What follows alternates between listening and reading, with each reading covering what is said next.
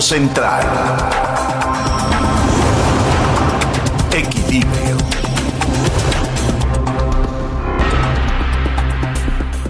Fíjense que con el suicidio de Juan Bustillos como director y dueño y presidente de la revista Impacto, viene una, un análisis que tenemos que hacer juntos de saber cómo es que ha venido desempeñándose en nuestro país la relación entre medios de comunicación y el gobierno.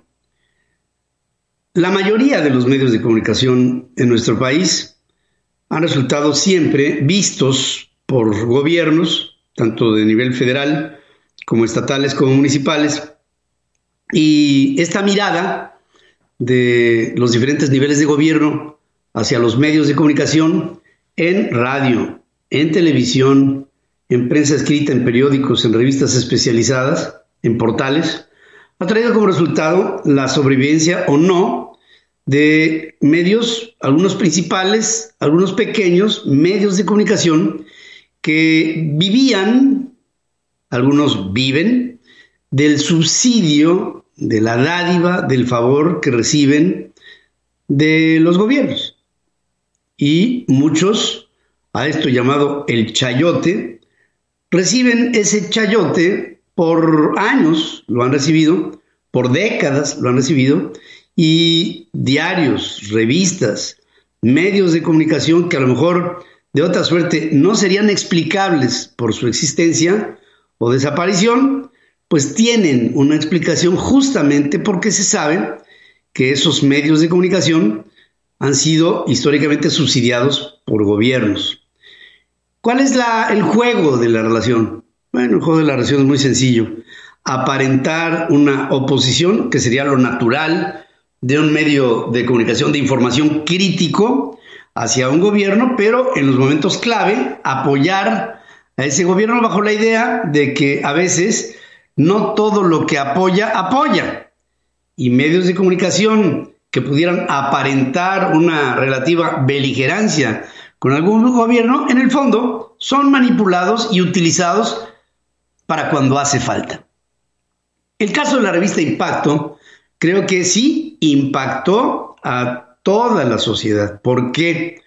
Porque es el típico ejemplo de una revista que en el pasado y por décadas recibió presuntamente el beneficio de muchos gobiernos que hicieron vivir a esta revista, que hicieron vivir a este director, y que hicieron vivir a todo el equipo que apoyó a la revista Impacto por todo ese tiempo. Juan Bustillos era un hombre cercano al status quo, al establishment, a los gobiernos, y bajo la idea de ser un aparente crítico de la vida política, se convertía a veces en uno de sus principales aliados. Y como contraprestación, bueno, pues ahí estaba la dádiva de los gobiernos. No quiero decir que este gobierno o este régimen, ya que dice el presidente que no es un cambio de gobierno, sino que es un cambio de régimen, sea diferente a los demás. Dice el presidente e insiste en decir, no somos iguales que los anteriores políticos, pero en el fondo sí, hay una igualdad de criterios, lo único que cambiaron fueron los ejes de los intereses que tenían otros presidentes sobre la manutención de medios o sobre el soportar la vigencia de algunos medios dentro del palmarés de medios de comunicación que informan constantemente a la sociedad y algunos que no. En ello, el presidente López Obrador, estoy seguro, tiene a sus favoritos, periódicos, revistas, medios de comunicación que de una manera directa lo apoyaron cuando fue eterno aspirante a la presidencia de México y lo siguen apoyando en este momento, bajo la idea de dueños de medios de comunicación o de intérpretes de los mismos que les conviene estar con el gobierno que sea, del régimen que sea, bajo la ideología que sea, mientras que les permita ser y vivir en una idea de simbiosis entre un gobierno que se beneficia del medio y un medio que se beneficia del gobierno. Siempre he pensado que un medio de comunicación respetable tiene que vivir no de gobiernos, sino de la vigencia que le dan sus patrocinadores. si tú has hecho un medio de comunicación que te dé una gran exposición ante grandes públicos, estás ofreciendo a patrocinadores la mejor de las vitrinas, que es la vitrina de aquello que se hace y que se ve en la televisión, que se escucha en la radio o que se lee en los diferentes medios impresos o digitales. Pero tú tienes que ofrecer contenidos, y la palabra es clave, contenidos que sean importantes, interesantes, trascendentes, veraces, comprometidos de investigación con tu público, con nadie más, ni con gobiernos, ni con empresas, ni con instituciones, ni con nada. Un medio de información tiene que vivir de la neutralidad, porque de otra suerte ya nos estamos dando cuenta que a veces el vender la conveniencia de ser un medio a modo termina con dejarlo de ser. Y entonces ya no dependerás de tu público, dependerás de un subsidio que se da o que se quita. En México, los medios de comunicación, la mayoría, han vivido así. Hay que decirlo con todas sus letras. Y hoy estamos empezando a ver periódicos que están pasando su forma de comunicación, por ejemplo, eh, portales como el del Universal, que en otro tiempo tenían un acceso directo al público, ahora se está empezando a pensar en la idea de vender a través de una suscripción lo que sería la participación de un lector en este portal. ¿Bajo qué idea? Bueno, bajo la idea de que están cambiando los niveles de preferencia de gobiernos hacia medios de comunicación. Algunos otros medios de comunicación, como es el caso del Reforma, por ejemplo, tienen un formato en donde para entrar a sus páginas en lo digital tienes que pagar una suscripción, que es equivalente a recibir el medio impreso y al mismo tiempo el medio digital con un acceso que es un premio a el haber pagado una suscripción. Ese modelo al principio fue criticado para el Reforma y hoy está dando la posibilidad de que el medio perviva, porque así como en estos periódicos citados y en otros más, muchísimos, así como en medios de televisión y de radio, la publicidad gubernamental ha bajado de una manera ostensible, ha hecho que muchos medios de comunicación estén evaluando dos cosas. Una, vender, desinvertir, y otra, encontrar nuevas sociedades que les permitan vivir aparte de que están buscando ahora que el lector o el que acude a un medio específico pague por entrar. Porque los recursos de los gobiernos de hoy están cambiando sus niveles de preferencia. ¿Qué le pasó a Juan Bustillos? Bueno, Juan Bustillos dejó de recibir el suministro que recibió por décadas. Y esto le trajo como resultado el no poder sostener ni al medio ni sostenerse a él mismo. Y en una carta póstuma a Omar García Harfuch, el director de Protección Civil de la Ciudad de México, le deja la inquietud de que se va de este mundo quitándose la vida porque no puede enfrentar lo mínimo necesario para vivir al día. Y entonces se suicida. ¿Cuántos medios más, no digo personas, medios más tendrán que hacer lo mismo? Quitarse la vida porque han perdido la preferencia de gobiernos actuales que han cambiado la misma hacia otros intereses de otros medios de comunicación que son afines. Voy a poner un último ejemplo, y es el ejemplo de lo que el día de ayer en la mañanera refirió Andrés Manuel López Obrador. Se me hace deleznable lo que hizo el presidente de la República.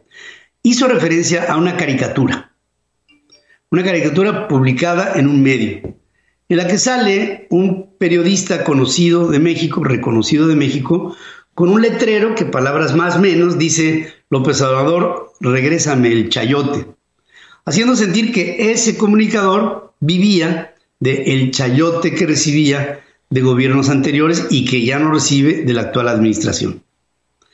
El presidente se burló del análisis que, por la vía de una caricatura, hace un caricaturista de ese comunicador nacional. Dijo, hay chayoteros que recibían dinero así, la libertad existe, ¿no? Se vale que haya libertad de expresión, yo empleo la mía y pone la caricatura. Lo que no dice el presidente es que si bien alude a un presunto comunicador que vivía del chayote, será responsabilidad del comunicador defender su postura, pero lo que no dice el presidente es que el que hace la caricatura es un caricaturista del régimen. Es decir, si alguien entonces pretendidamente pudiera haber recibido un chayote por hablar de un gobierno, el caricaturista al que hace alusión el presidente es un caricaturista que pervive ahora bajo la idea de que el chayote lo recibe del actual presidente. ¿Cambiaron las costumbres? No, simplemente se reorientaron. El gobierno hoy, el de la República, dijo que acabaría con el chayote. No dijo que lo reorientaría, pero en el fondo no acaba, solamente se redirecciona. Y otros que antes eran ignorados por gobiernos que no les daban lo que ahora sí reciben, implica que el gobierno actual, el régimen actual, lejos de haber sido un gobierno que ya no le da a periodistas, sí le sigue dando. Pero después de todo son otros los que ahora están recibiendo. Yo me quedo con una postura que es mucho más cómoda en el largo plazo. Y es muy sencilla. No recibir nunca de nadie dentro de los gobiernos. Miren, recibir dinero de un gobierno compromete igual que si recibieras dinero del narcotráfico. ¿Por qué? Porque te hace dependiente. Y no sé por qué. Incomoda tanto ser dependiente de algo tan directo como eso. Yo prefiero que siga habiendo medios como el que aquí hoy está surcando conmigo, que vivimos solamente de dos factores.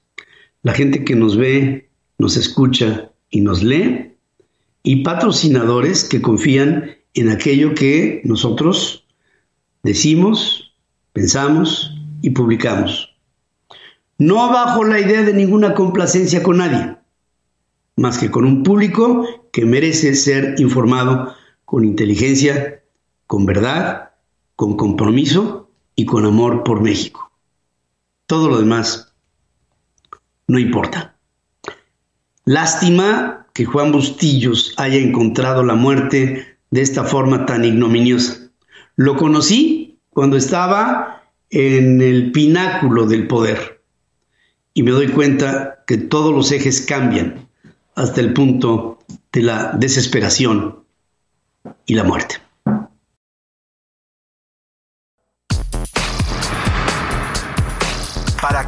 El dato. En Central FM. Equilibrio.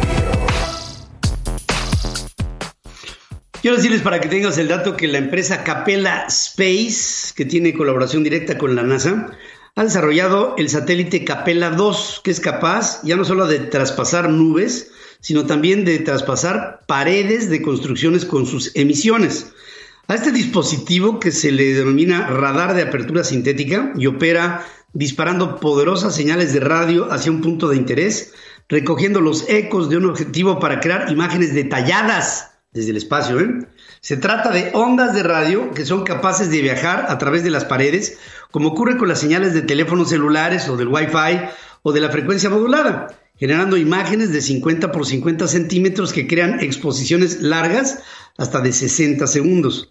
Capella Space ha firmado contratos con entes privados y con varias agencias del gobierno de los Estados Unidos, entre las que se incluye tanto a la NASA como a la Fuerza Aérea de los Estados Unidos. Este Capella Space permitirá que objetivos que pudieran estar resguardados bajo este cuarto, como el que me encuentro ahorita, puedan tener una imagen, una fotografía de lo que aquí estamos haciendo desde el espacio.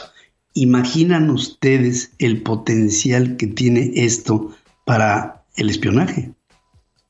Bueno, para que tengas el dato.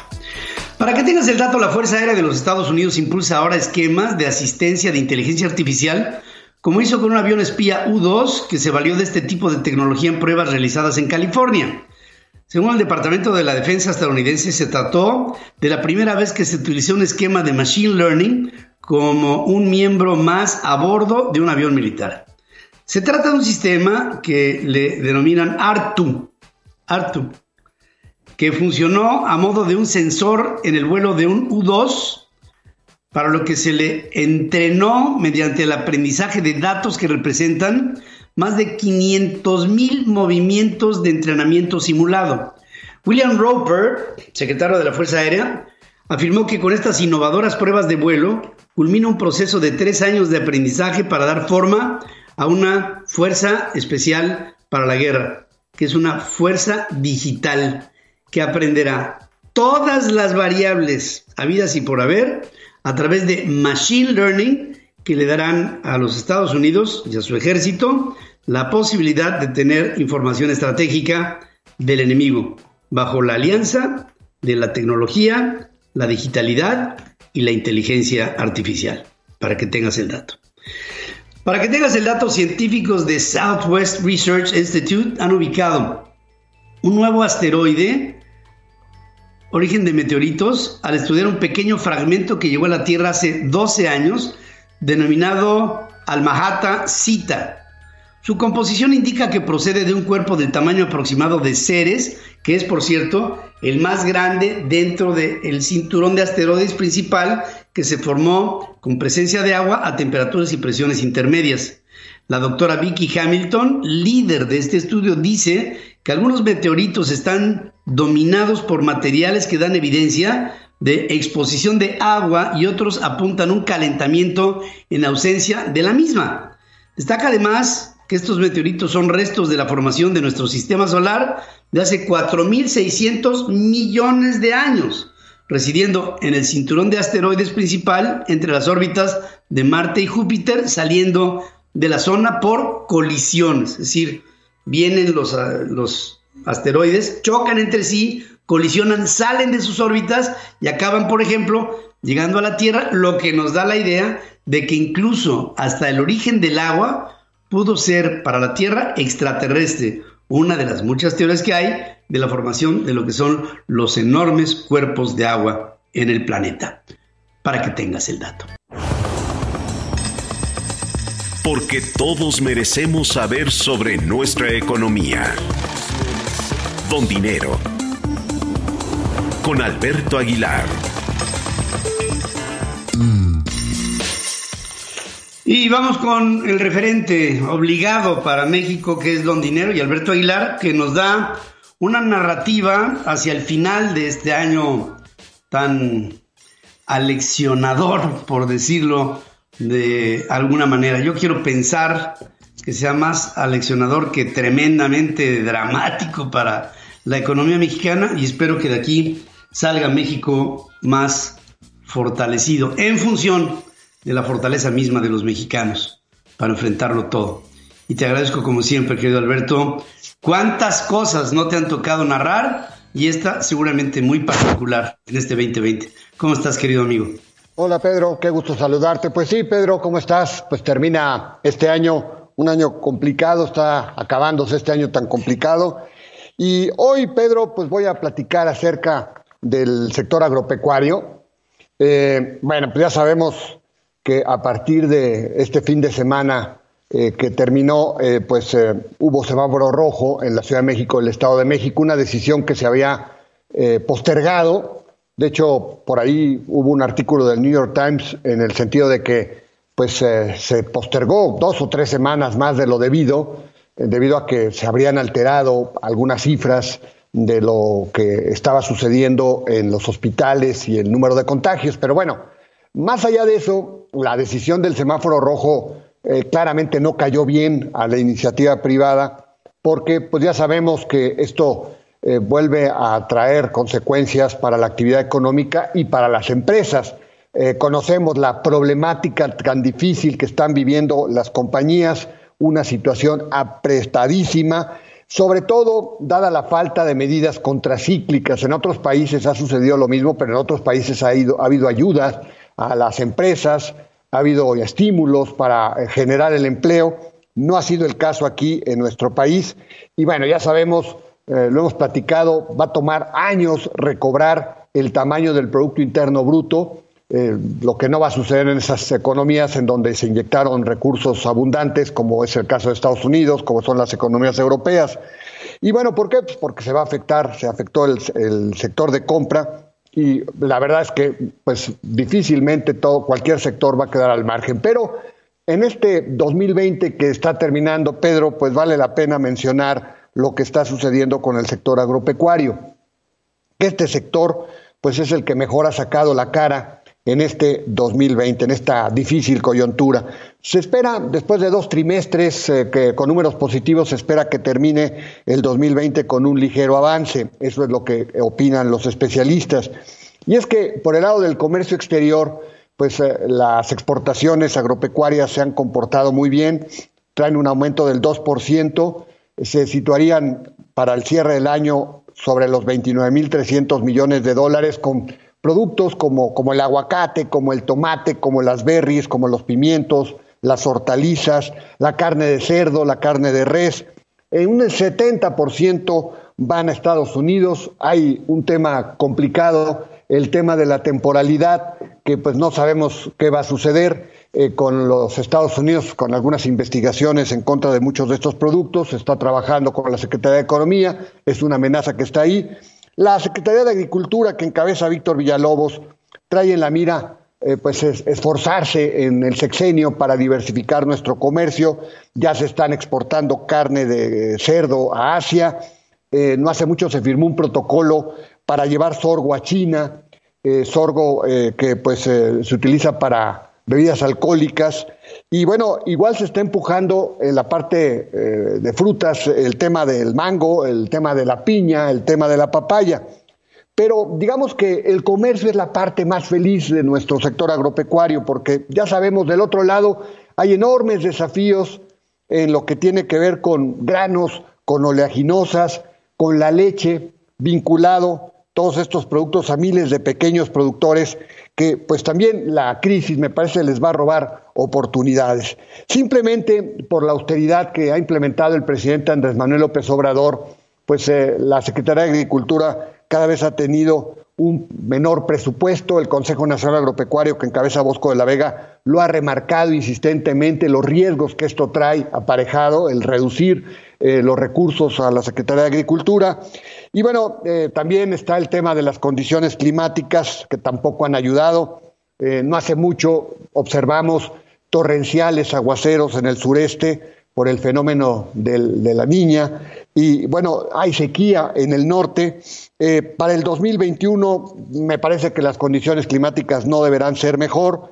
De ahí que el propio secretario Víctor Villalobos, con quien tuve la oportunidad de platicar, insiste en la reconversión, la importancia de la reconversión de cultivos, con el apoyo de los precios de garantía que se han comenzado a dar en esta administración, el mejor uso del agua y sobre todo otro tema importante, el suelo, el tratamiento adecuado del suelo para acrecentar la productividad, para reducir las importaciones. Un tema importante que trae la actual administración en lo que es el sector agropecuario es la soberanía alimentaria. Este es un tema que hemos escuchado por años, por décadas. Eh, desde la época, ¿se acuerdan de José López Portillo? Bueno, pues eh, si no se acuerdan, pues si son muy jóvenes seguramente lo habrán escuchado. Eh, pues con José López Portillo esta fue una carta muy importante. Ahora se retoma esta bandera para producir más granos. El propio eh, secretario de Agricultura, Villalobos, indica que en este 2020 van a bajar las importaciones, el nivel de las importaciones de maíz amarillo y leche. Eh, el tema de la leche es otro viejo reclamo, la leche en polvo. Eh, que hemos comprado desde hace mucho tiempo en Estados Unidos cuando tendríamos que haberla sustituido, sobre todo que eh, traemos eh, pues cargamentos de leche importada que no está en las mejores condiciones, que es añeja, que es lo que sobra en Estados Unidos, y bueno, agrupaciones como la Femeleche que encabeza Vicente Gómez Cobo, que como sabemos está apuntado para ir por la presidencia de la CNA, pues ellos han insistido precisamente en el tema de la leche. Además, en términos productivos, pues me parece que los resultados van a ser buenos. El propio secretario eh, Víctor Villalobos nos hace ver que el maíz va a crecer 7.3% la producción este año. La del frijol va a tener un brinco bárbaro, 55%. ¿Por qué ese brinco? Bueno, porque eh, el del 2019 al frijol le pegó muy fuerte la sequía en algunas partes de la República Mexicana y ahora, bueno, pues se recupera. El arroz, que es otro tema importantísimo, el arroz importamos hasta el 90% de lo que consumimos, tendríamos que hacer un esfuerzo para sustituirlo. Bueno, pues el arroz va a crecer 30.7%, va a crecer, y el trigo panificable 7%. En general, Pese a la crisis, se estima que en materia agropecuaria habrá buenos números. Se proyecta un crecimiento del 7% de las cosechas para este año para llegar a 29 millones de toneladas. Así que, bueno, pues en la parte agropecuaria, más allá de la crisis, Pedro, pues me parece que hay pues alicientes para tener eh, pues, eh, cierto, pues cierta tranquilidad, porque al menos la comida no nos va a faltar en la mesa. Y Pedro, en el contexto de las dificultades que atraviesan algunos sectores, quisiera platicar esta mañana acerca del sector eh, pues, juguetero, el rubro juguetero. Eh, si para los cines, eh, si para los restaurantes, si para los comercios, el tema del semáforo rojo aquí en la capital, en el Estado de México, pues fue un tema doloroso, ya se podrán imaginar lo que va a significar para la industria del juguete. Me parece que esta industria del juguete es otra de las que está pagando un alto costo por la circunstancia que se está viviendo. En esta temporada, para que ustedes se den una idea, se realiza el 65% de las ventas de la industria del juguete en Navidad, en Reyes. Y bueno, de por sí eh, se arrastra ya una caída con lo que es la pandemia, una caída en las ventas del 40%. ¿Por qué? Pues el Día del Niño, no hubo Día del Niño, se trató de formular otro Día del Niño en octubre, pero pues los resultados no fueron los esperados. Y había la esperanza por parte de la Asociación Mexicana de la Industria del Juguete que encabeza Miguel Ángel Martín de recuperar un 25% de lo perdido. Pero, pues eh, platicando eh, con él, me dice, bueno, pues al cerrar los centros comerciales, se afecta el significado de la mitad del movimiento con este semáforo rojo. La mitad del movimiento de los juguetes tiene que ver con los centros comerciales y el otro 50% lo aporta el pequeño negocio, que también pues probablemente esté cerrado, y el mercado informal. Entonces ya se imaginarán la problemática para la industria del juguete.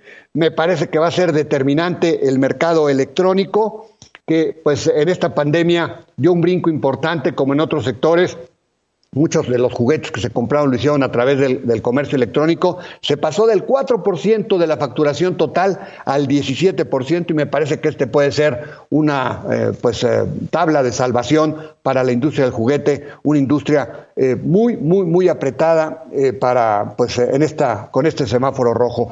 Y Pedro, también quisiera comentarles en esta mañana pues súbitamente una industria muy afectada, la industria minera, pues eh, no ha sido tampoco el mejor año. Bueno, pues hubo súbitamente cambios en todos los niveles. En eh, Peñoles, una de las empresas importantes, su presidente, dueño de esta compañía es el señor Alberto Valleres. Y bueno, se sustituye a Fernando Alanís, un veterano, un hombre con mucha experiencia, el presidente de la propia Cámara, dejará la dirección general de Peñoles y será sustituido por Rafael Rebollar, como nuevo director de esta compañía. También pues eh, entra un nuevo director de finanzas, Mauricio García, y entra también una nueva directora de auditoría interna, Nancy Acosta, y todos estos cambios se van a, a, realizar a partir del primero de enero. ¿Qué va a pasar con Fernando Alanís? Bueno, pues él se convierte en el director general de Baluarte Minera, Minero, una de las subsidiarias de Peñoles. Leopoldo Alarcón eh, quedará como director general adjunto de Servicios Administrativos de Baluarte Minero. Y Germán Dittmar, director general adjunto de Servicios Técnicos de Baluarte Minero. Y David Giles, él quedará como director de Exploración de Baluarte Minero. Y Rodolfo Gómez, director de Abastecimiento eh, recursos Humanos y Tecnología de Información de Baluarte Minero. Así que cambios importantes al cierre del año en Peñoles, Pedro, y la sustitución de un veterano, un hombre muy querido en la industria minera, un profesional de la industria minera, el señor Fernando Alanís, actual presidente de la Cámara eh, Mexicana de la Industria Minera, deja el timón de Peñoles y es sustituido por Rafael Rebollar, cambios sorpresivos al cierre del año que estarán aplicándose a partir del primero de enero. Pues Pedro, amigos, el comentario, el comentario de esta mañana, de esta mañana, eh, pues de miércoles, y bueno, pues solamente, pues no me sobra más que decirte, Pedro, enviarte un abrazo muy fuerte, mi última colaboración del año, tomaré unos días para eh, digamos, adquirir algo de respiro en esta circunstancia tan difícil con la familia. Y nos estaremos viendo el próximo 6 de enero. Pedro, un abrazo, les mando un abrazo. Y bueno, pues no quisiera eh, pues eh, dejar esta participación sin decirles que bueno, pues algo nos está dejando este 2020. Creo que es momento de meditar las enseñanzas que nos ha dejado esta pandemia que irrumpió nuestras vidas y bueno, pues desearle, desearles un 2021 mejor. Todavía habrá que ser pacientes, pero la esperanza está ahí con las vacunas para terminar con esta pesadilla y poder retomar nuestras vidas, Pedro. Un gran abrazo a todos y felices fiestas. Mira, el año nos ha dejado cosas buenas como el hecho de estar juntos tú y yo. Igualmente, Pedro. un placer como siempre. Gracias, hermano. Un gran abrazo a todos, ¿eh? Y pásenla, pásenla bien en familia. Querido Alberto, habrá mucho de qué hablar en el año por venir. Listos para escucharte y darle difusión a tus proyectos. En Central FM, Equilibrio. Bueno, quiero decirles que ya acaban de llegar en un avión de estos de paquetería las primeras remesas que estaremos recibiendo constantemente de vacunas con procesos de ultracongelación. Supone que la cadena de ultracongelación está, tiene que estar fija en menos 70 grados Fahrenheit. Esto representa en grados centígrados para que lo entendamos. Además es difícil entender esta, esta temperatura, 56 bajo cero. O sea, es, una, es un frío polar extremo, ¿no? 56 bajo cero centígrados. Y el primer paquete de 1.400.000 vacunas está llegando y siendo recibido por autoridades mexicanas. Decir que, pues, este, pues quedamos todavía muy cortos, ¿no? Porque, pues, somos 130 millones de mexicanos. Pensemos que, dejada a un lado la población infantil, pues estaremos hablando de 100, vamos a pensar, millones de mexicanos, a un proceso de dos dosis en los próximos 15 días, si te tomaran, si te hicieran, pusieran la vacuna hoy, necesitarías en dos semanas un segundo shot de la vacuna, pues un millón cuatrocientas mil vacunas, pues no son nada, ¿no? Para 100 millones, vamos a pensar que necesitamos en una primera dosis 200 millones para el tratamiento completo. Bueno, ya llegaron las primeras. Espacio Central y estamos, fíjense que Raquel Guerra, directora, mujer, eh, en busca de la paz worldwide, AC, en sede en Tijuana, en Baja California, nos habla de una noche de paz, la noche buena. Uno dice, ¿cuál es la Navidad? Bueno, la Navidad es lo que sigue de la noche buena. La noche buena es la de la noche del 24, víspera de la Natividad, que sería el día 25. Y Raquel Guerra, te saludo esta mañana. ¿Cómo estás? Buenos días, Raquel. Hola, Pedro, ¿cómo estás? Yo no soy de Tijuana, soy de México, estoy ahorita en Tijuana. Y No, este, sí, no, no dije que estuvieras, no dije que fueras de Tijuana, que estás allá, pero, pero finalmente, eh, Raquel, tú siempre has sido una mujer, una luchadora por la paz, incluso tengo el, el, placer de que tú me has acercado con premios Nobel de la Paz para entrevistarlos, has tenido una relación muy directa a nivel global con los movimientos de paz en el mundo y una extraordinaria representante de esto para México. Hoy sigues en tu esfuerzo indeclinable por buscar ese camino de conciliación entre los seres humanos, Raquel. Así es, Pedro. Creo que este, me di cuenta que la paz siempre se dice que no se puede dar si no hay justicia, ¿no? Entonces, viniendo a esta realidad acá en Tijuana, pues también hay mucha pobreza como en todos lados, ¿no? Pero me di cuenta que que no hay acto más injusto que pueda haber que no puedas tener que comer, ¿no? Entonces, esta pobreza que es, como también un tema muy politizado, ¿no? De que a los pobres los agarran como un tema político, pero al final siguen siendo pobres, ¿no? Y siguen siendo eh, eh, desatendidos. Entonces, ahorita aquí en Tijuana, me uní con, un, con esta asociación binacional Tijuana Sin Hambre, que también ya estuvo en tu espacio, que ha hecho una labor increíble a partir de la pandemia para dar em, despensas a gente afectada por el COVID, pero para un mes completo. Entonces ahorita nos unimos y quisimos hacer esta iniciativa de regalar cenas navideñas, ¿no? Que se llama Una Noche de Paz. Queremos regalar felicidad, queremos regalar, aparte del alimento, que se sientan mm, queridos, que alguien pensó en ellos, en las personas, en los papás que ahora no tienen cómo darles una cena a sus hijos, porque es real, ¿no? Es real porque ahora con la pandemia pues se agrava todo este tema, ¿no? Entonces em, empezamos este, a partir de hace un mes a planearlo, fue un poco, poco, con poco tiempo, pero ha habido buena respuesta, ¿no? O sea, al final este, queremos terminar el 6 de enero regalando experiencias, ya empezamos, dimos 100 cenas navideñas completas con cobijas, con regalos a una comunidad muy mm, abandonada, bueno, como, como muchas, ¿no? Aquí en, en, el, país en general, ¿no? Es como muy mm, triste darse cuenta que, que, que la pobreza está por todos lados, ¿no? Pero bueno, eh, nos unimos con mucha gente que de buena voluntad que se fue sumando, empresas también nos han apoyado, pero bueno, seguimos entre más mm, dinero se pueda juntar, entre más ayuda, colaboración en especie, pues se pueden llevar a más alegría. Los niños de Tijuana hicieron una caravana para regalar sus juguetes a estas comunidades, estuvo muy lindo porque también ellos recibieron algo a cambio de dar sus juguetes, ¿no?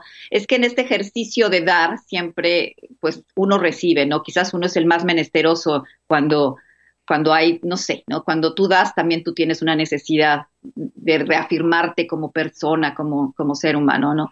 Entonces ha sido una experiencia muy bonita, la verdad, esta noche de paz aquí en Tijuana con, con estas comunidades agradecidas, porque también eso les pedimos que den las gracias, porque Pensamos también que la gente que es agradecida, pues no puede tener miedo ni, ni enojo, ¿no? Es, como un estado de ánimo que, que hay que pues, fomentar, ¿no? El ser agradecido. No sabes, eh, eh, por ejemplo, ayer también fuimos luego a entregar a, a un refugio de migrantes, que la verdad lo tienen muy cuidado, con mucha dignidad, pero realmente es espectacular la respuesta, la alegría que ellos te enseñan, ¿no? Siempre, siempre crees que vas a dar algo y recibes mucho, ¿no?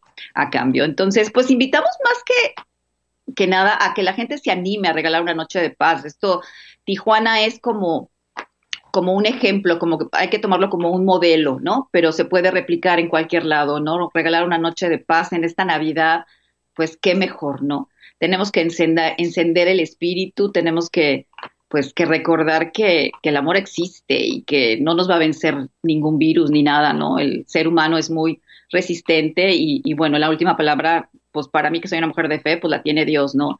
Pero hay que hacer algo, ¿no? Hay que hacer algo positivo o tratar de hacerlo lo más que se pueda dentro de las posibilidades de cada quien. Pero estoy segura que nuestras posibilidades son enormes, enormes, porque nadie es tan pobre que no pueda dar algo, ¿no? Y, y, bueno, eso los invitamos, a que nos sigan apoyando porque queremos terminar hasta el 6 de enero con Rosca de Reyes. Hay muchas necesidades. Aquí en la frontera hay pues mucha gente sin hogar, hay muchos migrantes también, pero también mucha pobreza, local, ¿no? Y también ahorita como empiezan también un, un tema de elecciones aquí en, en, el Estado, pues también se confunden estas ayudas, ¿no? Pero como nuestro rollo no es político, sino social, pues invitamos a la sociedad civil, a las personas normales como nosotros, que, que compartan un poco de lo que tienen, ¿no? Y porque en el ejercicio de dar siempre se recibe, Pedro, y, y qué mejor noche que Navidad, ¿no? Pues eh, ahí está, busca la paz.online, una noche de paz, y una mujer emprendedora como siempre, Raquel Guerra, ha dado su guerra personal hacia una causa hermosa, llena de luz, de esta luminosidad que nos hace falta a todos, en no solamente prodigar, en repartir y en hacer algo que dices con mucha, mucha claridad y que se me hace extraordinario. Hay un enorme beneficio en dar que el dar es mucho mejor que recibir y el dar hará que la sociedad mexicana al dar sea y se noblezca de una manera extraordinaria en estos momentos de dificultad es cuando la sociedad mexicana siempre ha mostrado un ámbito de solidaridad. Y Raquel Guerra, en tu lucha incansable, como siempre tú sabes, soy un eterno admirador de lo que haces. Te felicito, te abrazo y comparto contigo tus sentimientos. Gracias, querida Raquel, gracias por estar aquí conmigo. Feliz Navidad, Pedro. Gracias también para ti en una noche de paz y de muchas que esperamos que así sean. Quiero para que no se malinterprete este, este tema que llegó la vacuna.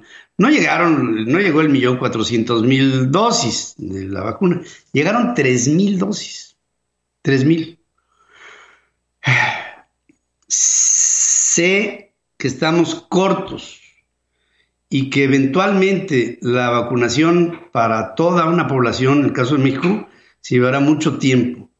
Tres mil dosis en un mar de millones y millones de mexicanos representa el arribo de tres mil. Nada más. Pero no hagamos de esto un espectáculo, ni pensemos que con este arribo ya llegó la solución. No, este es mucho más que esto. No quiero minimizar el esfuerzo. Solamente quisiera yo tener algo de claridad sobre lo que no ve claro. Ahí está Marcelo Ebrard, autoridades locales de salud, todo, en la ceremonia para recibir tres mil dosis dignas, pues para vacunar una escuela, ¿no?